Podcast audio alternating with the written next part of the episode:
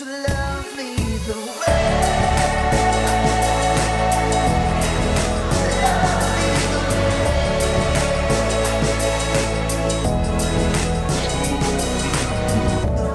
everyone, welcome to our podcast for this week.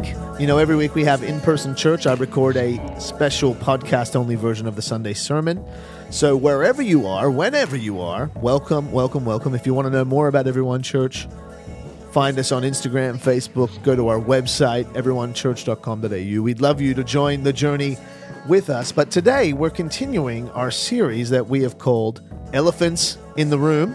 And we use this term to refer to topics or problems or people that are so obvious, yet no one wants to address them.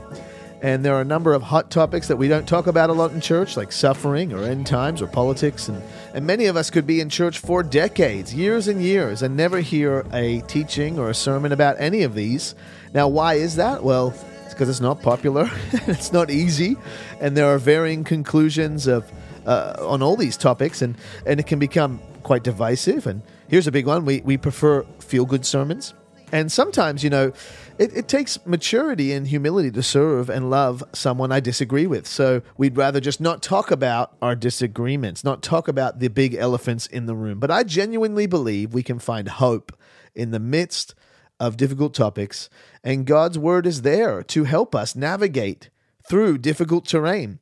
And we started this series by setting out some ground rules because we want to be on the same page, which which I remind us of each week. We don't want to just want to open cans of worms and, and cause division and distraction. We've called these our five rules for wrestling an elephant, and I want to remind us of them each week. They are number one, always point to Jesus. We want to point to Jesus in every topic and situation we're in. Number two is we don't aim to just be right, we aim to love. We aim to love one another.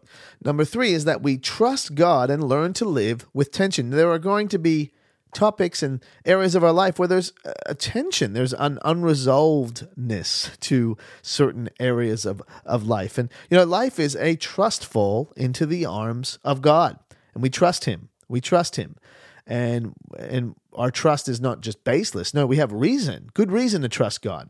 So we trust him and learn to live with tension. Number 4 is that we don't be lazy. If you hear something, you if you have questions, if you want to study something, go and study it. Don't wait for me to spoon feed you on a podcast or just Google and get the first, you know, 3 sentences of a Wikipedia page and think that that's the answer. No, difficult topics require a bit of digging.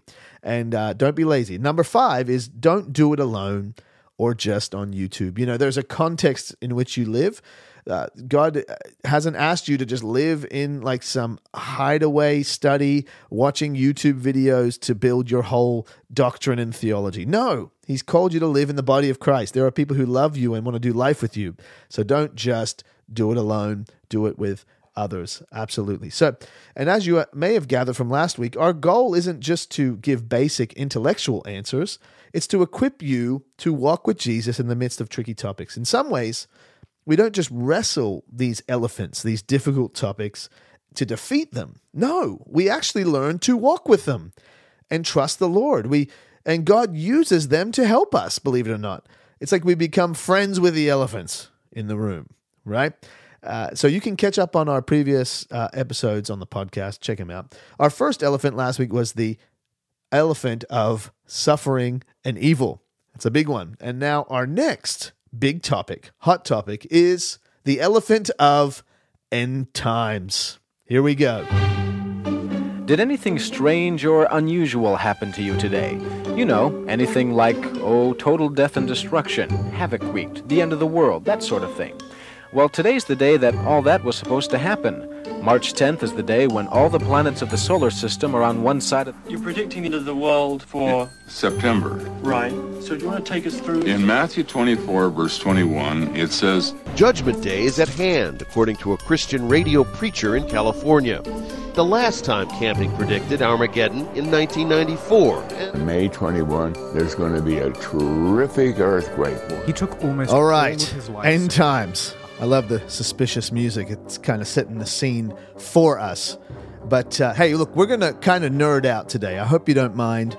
And some of this might go way over your head, but please just stay with us. We'll wrap it up in the end with some real practical life steps and how this applies to us as Christians. But the study of end times is what we call eschatology, which derives from a Greek word that literally means the study of last things, eschatology. Now, everybody, whether you're a Christian or a non Christian, whether you're a theist or an atheist, has an end times view. Some say climate change will be our end. Uh, some say uh, some sort of massive extinction event, like a meteor or something, will end us. Some people believe we'll just nuke ourselves to death. Uh, some people believe that the sun will burn out eventually. Uh, the food shortages will end, uh, end us. Uh, Elon Musk says that our low birth rate will be our end, or maybe AI will take us all out eventually. But don't just say, oh, no one cares about this, when in truth, the world is feeding you its eschatology, its study of the end times. For us as Christians, eschatology is concerned with what the Bible says about the events leading up to and including the return of Jesus, which we believe will happen. Now, like me, you might be cringing at the thought of some crazy guy or girl um, predicting the end of the world and throwing out all sorts of strange things that they're seeing on the news. I remember I was at a Planet Shakers youth conference years and years ago, and uh, a speaker was up. I'm not going to say their name just to save them the embarrassment, just in case they hear this. You never know. Uh, and they were up there and they said, Hey, you know, Jesus is going to be back before next year's conference. This is at a youth conference right? Thousands of of of young people, and it was kind of weird, and it's kind of this awkwardness in the giant auditorium. And the funny part was that the person who had to get up after this speaker. Their uh, task was to promote registering for the next conference. So they were kind of like, just ignore what they said and make sure you register for next year's conference. You know, uh, the truth is, there's a lot of nutheads out there, right? And and many uh, in in the past have gone way out of balance with their end times teaching and and predictions and things like that. You know, I was speaking to a, a really good friend this week, a couple of good friends actually, about their experience of growing up in real end times focused teaching. Uh, and one of my friends reminded me of of when he was a kid. Um, him and his brothers would be at home alone, and they'd be so worried about like the rapture that they would, um, you know, if their parents were were taking longer to get home, they'd, they'd phone someone else in the church who they knew was a real Christian just to check that the rapture hadn't happened. Or or even stories of traumatizing like movies of heads being decapitated and stuff in the great tribulation. Or or even um, hearing of of people who really feared having kids because they they were were so worried about bringing their kids into this potentially terrible world of end times right? So there has been particularly in like the 70s 80s 90s some really damaging end times teaching. So it's no wonder we don't talk about it much, right? No wonder it becomes a bit of an elephant in the room. And for decades, it seems that there was a culture of fear around what the Bible says about the end times. And fear was in some ways seen as like an effective evangelistic tool, if I was to be honest. Like today, uh, it's become a bit of a taboo topic. And on top of that, as with many theological topics, there's a large portion of end times teaching that aggressively attacks those who disagree with them, um, and they catastrophize and limit healthy dialogue. So, uh, like, why are end times teachers like always so angry and sweaty, like they've just gone on a jog in their suit before they got up to speak, right? And they're breathing heavily and they're looking at you in the eyes and saying, "The Lord's coming back." Right? We don't want that. My, my, and my goal today is not so much to tell you what I think will happen in the end times, although I mentioned my kind of views in a bit. Uh, in fact, I hold my end times views very loosely, uh, not because they aren't important, but more so because you know it's very difficult to be sure on some theological topics without lots and lots of study. And I'm a work in progress, and I'm not just here to share my opinion of what the Bible is saying. I want to equip you with real practical steps to help you walk with Jesus in this in this big topic of end times. Walk with this big elephant, right? And so my focus today is for you as a Christian. Why should you care? What should your posture be towards this topic? How does this affect your purpose and mission in life today? Eschatology is a huge topic with lots of different views and interpretations and and as with any topic, there are people who are fired up about it and people who aren't. And, and if you're really passionate about this, great, that's awesome. And if you uh, aren't, that's okay too. Uh, and if you are, don't get mad at those who aren't, right? So, quickly, let's just go over, just to kind of help us understand a little bit, uh, some different end times views. Okay, this is the nerd out part. Now, end times has a lot to do with the book of Revelation, the last book in the Bible, and how it's interpreted. And there are four prevailing methods of interpreting the book of Revelation. Uh, and each of these are like glasses. Think of it like, uh, or a decoder method. Like when you put on these certain methods, these glasses, and you read the book of Revelation, you come, you see it through that lens, through that way of interpreting, right? And a lot of these different opinions uh, are really kind of shaped around uh, th- this thing we call the millennium, which is a period of time which is mentioned in Revelation chapter 20. Uh, and so there, and there are also uh, varying degrees within these four interpretive methods, um, and you, some people can be a bit of a mix of them. So here we go. Let's just go over them really quickly. So number one is what we call the historicist method, and they the historicists see the Book of Revelation as an outline of the entire history from the time of Christ and in his, in his incarnation all the way till his final return. And they see the symbolic ref- references in Revelation, which there are tons of them. They see them as referring to literal historic figures like the popes and the Reformation and stuff. And it's kind of like they view Revel- the book of Revelation as a literal history of the future.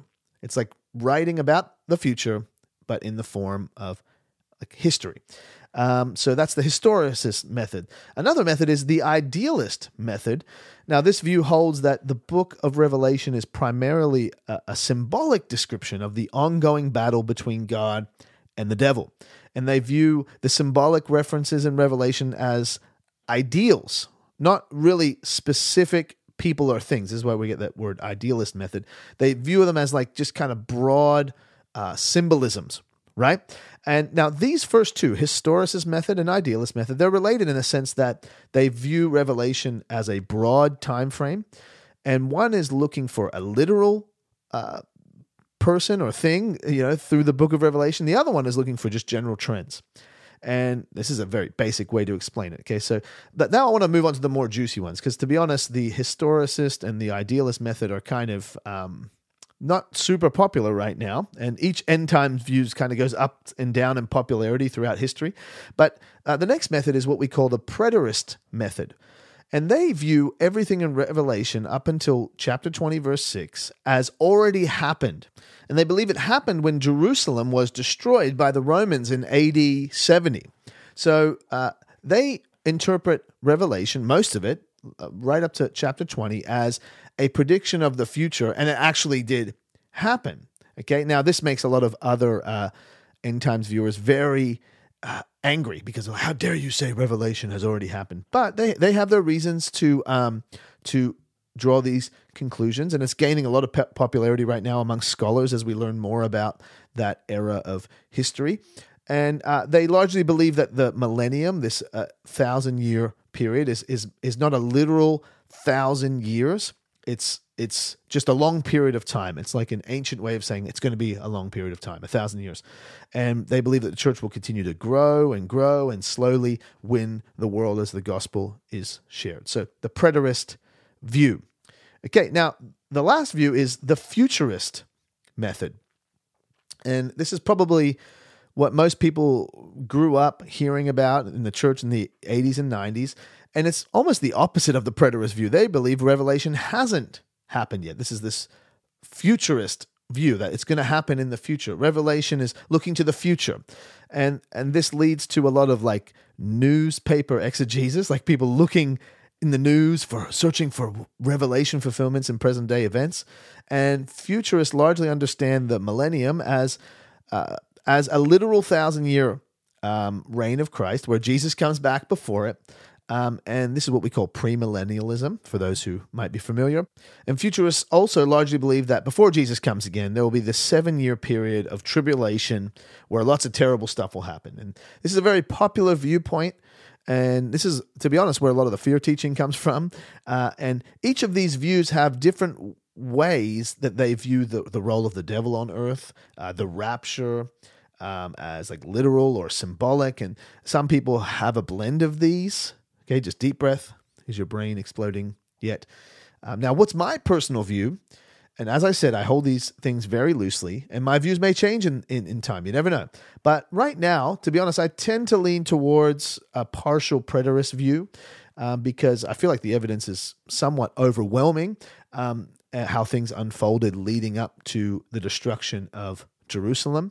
I'm also not a huge fan of John Nelson Darby, the founder of dispensational thought and also uh, the exclusive brethren, uh, which is kind of where some of that teaching leads. And I also will say it's it's somewhat important to know where different theological views originate and where and what it produced after they originated. And also, I believe that uh, the church is the people of God, and we are the temple. Like things aren't so much tied to geographic locations as the futurists or um, dispensational thinkers believe. Um, for me personally, I'm not really looking for a temple to be rebuilt in Jerusalem. Now, some people would label me as like, oh, you're a replacement theology heretic. Well, that's good for you. I, I have my reasons and I hold them loosely, but uh, I, I can't get into all the details here. But I will say, if, if you have no idea what I'm talking about right now, just stick with us, okay? I'm, kind of appealing to those who might be really interested in this topic. But how should you view Revelation? Here's a question. Uh, well, that's totally up to you. Any interpretation method has its flaws, has its strengths and weaknesses. Uh, I love what the new Bible commentary says about the book of Revelation. Listen to this quote. It says, These modes of interpreting Revelation, referring to like the modes we just talked about, it says they are all unsatisfactory. No one would dream of applying them to the prophetic works of the Old Testament. It says, The introduction to this book itself indicates that it belongs to three kinds of literary works, namely apocalypse, prophecy, and letter. And I think that's a wise way to kind of view Revelation. It's apocalyptic, meaning that doesn't mean doom and gloom. It's a common literary mode of that time period where its chief concern was about writing about uh, God's purpose in history and notably like bringing about judgment on the wicked and the earth and and his and bringing forth his kingdom for the righteous. So it's it was it's an it's an apocalyptic uh, piece of literature. Also, it's a prophetic piece of literature. Uh, and prophecy in the New Testament can be described as spirit guided words which reveal God's purpose for the world and his will for humankind. So it assures us that all opposition cannot stand against God's purposes for the world. So it's apocalyptic, it's prophetic, but also it's a letter. Uh, it's I don't think it's recognized enough that Revelation is fundamentally a letter addressed to the churches that John, the author, was concerned for and had special responsibility over. Now, what does this mean? Well, this letter was directed to the situation and needs of the churches it was written to. In other words, like the rest of the Bible, it wasn't written to us, but it was written for us. Okay? It wasn't written to some guy in 2023 to read whilst drinking his coffee and say, Ah, I knew John was writing about vaccines. He wasn't. He was writing to a specific audience. All right? So that's enough nerding out. Let's just zoom out a bit. So, the main things that we should all agree on as Christians when it comes to end times is that Jesus will return in the future, that there is an eternal kingdom on its way, that there is a resurrection of the saints, that's Christians, that we will dwell with God forever, and that we should be sharing the gospel to everyone everywhere in the meantime, right? And there is these are the big picture things, the closed hand things that we should be non negotiable on. Jesus wins in the end.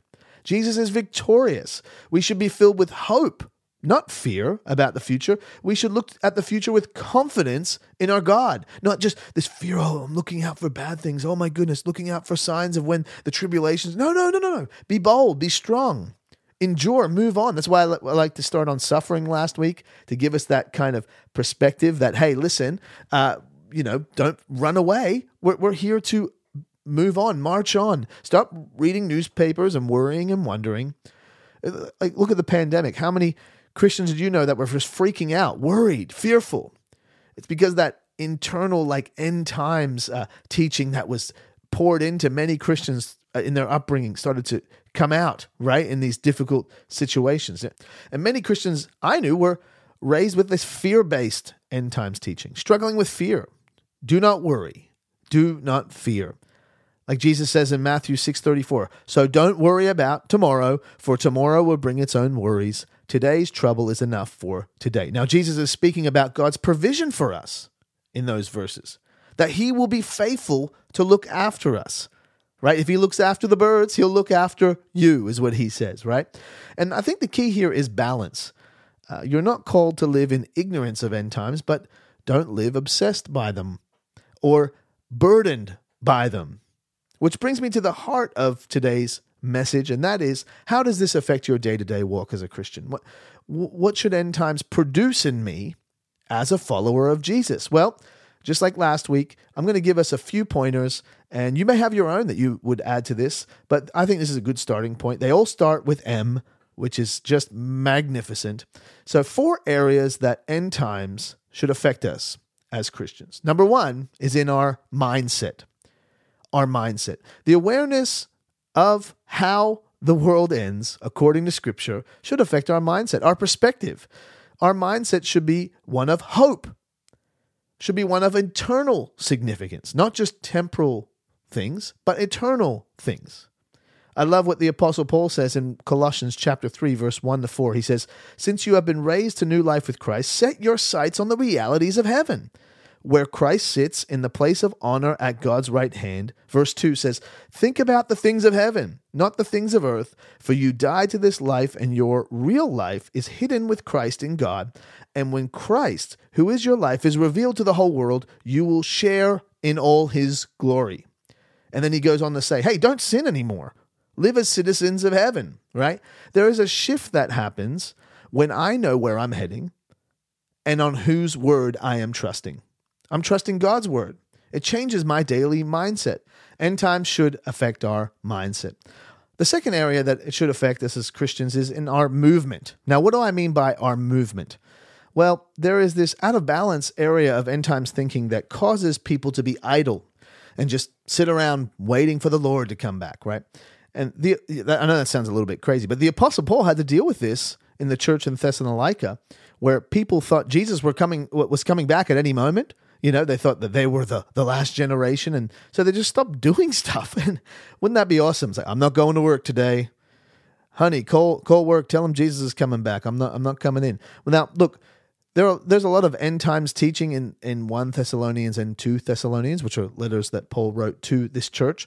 And in amongst them are also these great practical life encouragements, like this in 1 Thessalonians chapter 4, verse 11 and 12. It says, Make it your goal to live a quiet life, minding your own business and working with your hands, just as we instructed you before. Verse 12 says, Then people who are not believers will respect the way you live, and you will not need to depend on others. Balance, people, right? End times shouldn't cause us to hide in a bunker waiting for Jesus, eating cans of tuna. No, it should actually produce in us the opposite. We should start getting to work for God because our time is limited because our lives are a witness to others. I love that those verses that say, "Then those who are not believers will see the way you live." Like what does it say to the world when we're hiding in fear, waiting?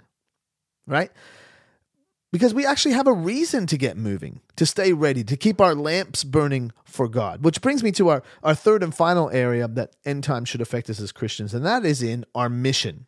So, our mindset, our movement, and our mission. You know, to know that Jesus is the only way to eternal life, to know that he is coming and will bring forth an eternal kingdom where only those who belong to him will live with him for eternity. I mean, this is the mission that we have for today to bring the gospel, to bring the good news of Jesus to everyone, everywhere, that all would know, that all would have a chance to call upon the name of Jesus. My pastor, uh, Pastor Jack, used to tell us all the time that the Bible says, you know, you know how the Bible says there's a, thou- uh, a thousand years are but a day to the Lord. Well, he did some math and calculated that a, an 80 year old person gets about 1.9 hours of God time. So, and he use that to kind of quote Robert Moffat, who says, We have all of eternity to celebrate our victories, but only one short hour before sunset to win them. Come on, we have a mission to win the world, and time is precious. Time is precious.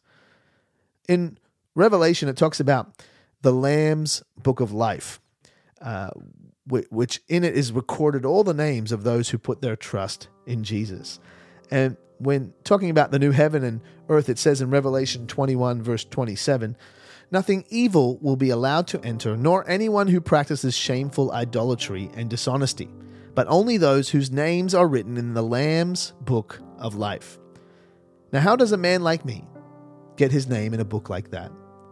It's through Jesus, it's only through him. And our mission is to bring him to others. His message of forgiveness and love and grace and a place in eternity with him. So, as Christians, our end times view should produce in us, it should have a positive effect on our mindset, our movement, and our mission. Amen. Now, speaking of the Lamb's Book of Life, is your name in that book? How does a sinner like you get his name in a book or her name in a book like that? It's through Jesus, it's through putting your faith in him. And what I'm going to do is I'm going to say a prayer here. And you might be driving your car on a jog somewhere. And if you want to put your faith in Jesus, I want you to say this prayer to him today. As I say it out loud, say it to him in your heart. This is a prayer asking for forgiveness and putting your faith in him. That prayer goes like this Dear Jesus, I pray to you today and I ask you to forgive my sin. I give my heart to you. I believe in you. I believe you came and that you gave your life on the cross for my sin. I believe you rose again, and today I receive by faith your forgiveness and friendship. I thank you that I will enter heaven one day to be with you forever. Help me on this journey of following you. Amen. Amen. And I'll tell you, if you prayed that prayer and you meant it and you put your faith in Jesus, your name, we believe your name will be written in the book of life and you will enter heaven to be with him forever. Amen. Now that's a hope filled future. And also, I just want to quickly pray for those who might be burdened by end times teaching. Maybe your peace has been affected. Maybe you've been carrying a weight since childhood. Well, I'm going to pray that you would experience God's peace today and his hope over your life. Can we pray together? Lord, I thank you for every person that's listening to our podcast, everybody in Everyone Church, and even visitors. And I just pray that your peace would be upon us. I thank you that you win in the end. I thank you that you are victorious, that you, and, and it's in your word that we trust. Lord, we're not here for doom and gloom. We're here for looking to you as our victorious one. In Jesus' name, amen. Amen. Well, hey, that's a big topic. I hope that uh, your brain didn't explode too much. I hope you enjoyed it. You might want to listen again. If you have any questions, hey, we can get a coffee. I'd love to chat about it. Uh, and and hey, let's get some discussion happening. Why not? Let's not ignore this elephant in the room. Let's learn to walk with it, with our mindset, with our movement, and our mission. Have a great week.